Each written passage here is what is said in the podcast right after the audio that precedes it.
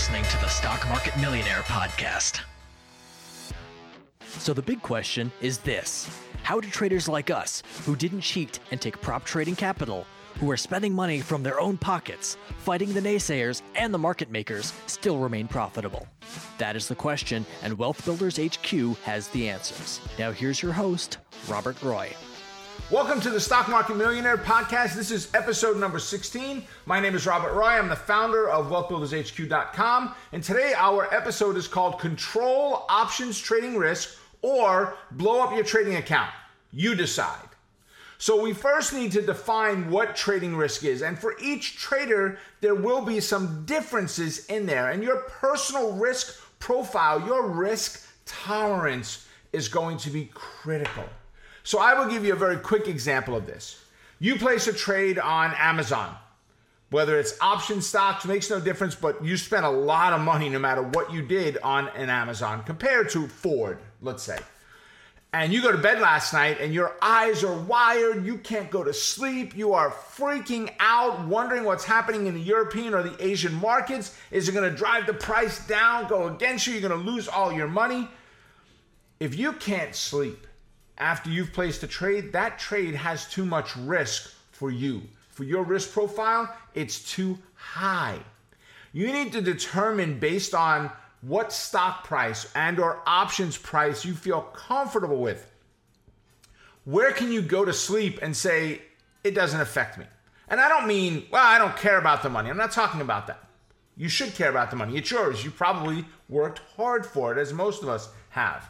I'm not referencing that. What I'm talking about is you understand and take on the risk that is associated with that trade setup, which fits your risk profile. So, for me, as an example, I'm an options trader. I love to trade options, all different types of trade setups. I, I trade a plethora of options trades, which means I have different trading risk for each of the different trade setups that I utilize. So, if my trading risk as an example, if I am looking at an Amazon, maybe I don't want to buy a directional trade for Amazon. Meaning I buy a call option I'm going to spend 100 and, uh, for a swing trade. I'm going to spend $140 per share or $14,000 to do one contract. Instead, maybe I go ahead and I do a credit spread. Because now I've reduced my risk in that trade. I have a minimum risk, minimum rate of return, better chance of being right, which I'll cover in a, a whole different podcast.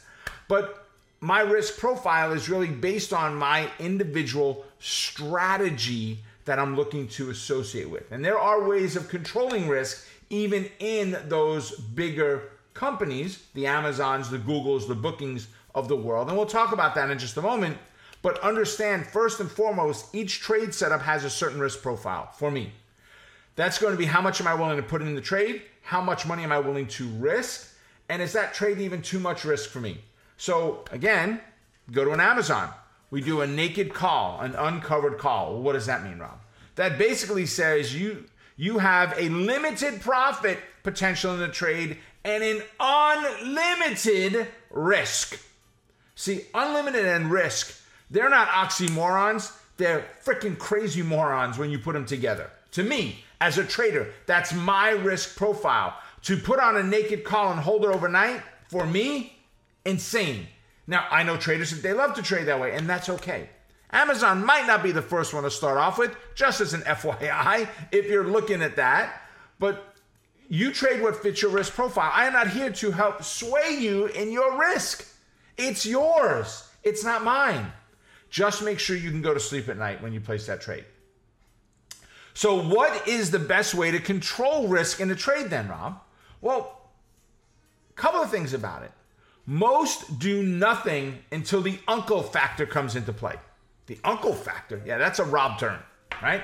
You got your arm twisted behind you, and so you know, your, your head's down on a mat, and you yell, Uncle, Uncle, I give, right? In a wrestling match, let's say. That's it. That's enough. Enough pain. I'm stopping the match right now enough pain, you're getting out of the trade. Most traders never use any kind of stop loss order of any sorts, any kind of stop to exit out of a trade, right?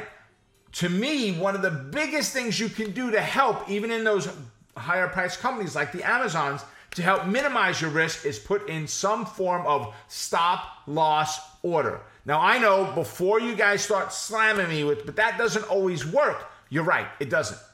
It doesn't. But what is the alternative? To not put a stop and have no chance of protection whatsoever? Will it not help you if Amazon gaps against you or whatever the stock is, gaps against you? Absolutely. If Apple closed at 120 and opens at 130 and you were bearish on it, guess what? It went against you. There's nothing you can do. All right? You can't control that. But you can control limiting your risk in overall in that trade. And one of the ways to do that is putting in a stop loss order. Now, trailing stop orders is another way. So a stop loss order basically says stock's trading at 100. If it gets to 98, get me out of the trade. That's my uncle factor. That's where I've had enough pain. And the chart tells me where to set that. I'm not here to try to help you de- define and understand that as far as where to set a stop. That's part of your risk profile. How much are you willing to risk? And we'll talk about risk reward in just a second.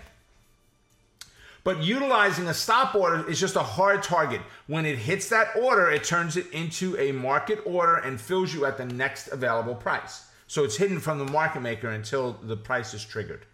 A trailing stop order literally trails behind the stock or option by X, whatever you determine what that X is. And that's part of your trading strategy.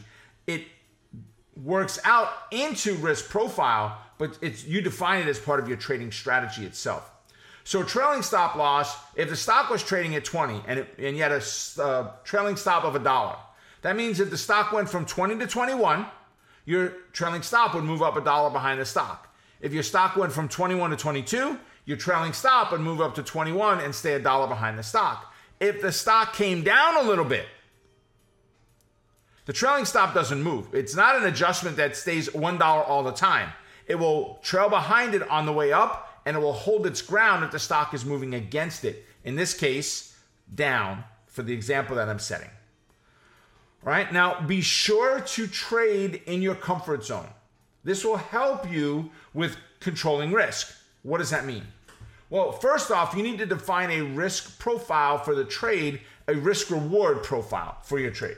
Okay, got it, Rob. What should my risk reward be? Hold on a second. What if someone says, I'm trying to make a dollar and I'm willing to risk a dollar at the same time? You need to be right six out of 10 times to make, be profitable in that trade. 60% win rate, listen, I'm all about it. But why don't we go for a number that's not as stressful that I've got to win so many times and be right? Something that gives us or helps us become a little more forgiving. For me, a bare minimum in my directional trade setups is this I'm looking for two times the reward of what I'm willing to risk. What does that mean? If I want to risk a dollar, I need $2 in profit. Well, what if the trade only gives me a dollar fifty in profit and I'm risking a dollar? Then you don't do the trade. Next. Pass. Pass. You don't have to take the trade just because it's a trade. Oh, but I could no. No, no, no. It goes against your risk profile. Well, just this time. Uh huh. Okay. I'll steal the candy just this time from the store because I don't have the money with me. Just this time. No. Set your rules and you stick to the rules in your system. If you want a one and a half to one reward risk ratio, go for it. That's your risk profile. For me, it's at least a two for one. I only need to be right on four out of 10 trades in that scenario to be profitable. I'm not saying you're making a lot of money, but that puts me at profit level. I'm batting 400, which is killer. I don't have to bat 600. Right? There's to me one of the biggest differences. Amount in the trade. How much money are you willing to put into a trade? Define that right up front. Don't buy equal dollar, uh, equal contracts rather. Don't buy 10 contracts or two contracts. Buy equal dollar amounts. I'm trading $200, $500, $50,000, whatever the number is. Define that in your trading system. Are you going to day trade versus swing trade? This is what your comfort zone, right? Is what we're talking about here. What's your trading strategy? Are you a directional trader, a spread trader, an iron condor trader, diagonals, covered calls, naked puts, the upside down flint rubble bubble cake trade? Whatever it is decide what the trading strategy is. What implied volatility are you looking for?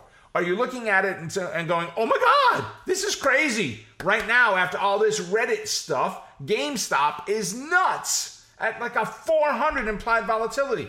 Does that mean you can't trade it? No, no, no. I have an arrow in my quiver, a tool in my toolbox that I can take out and still trade that trade.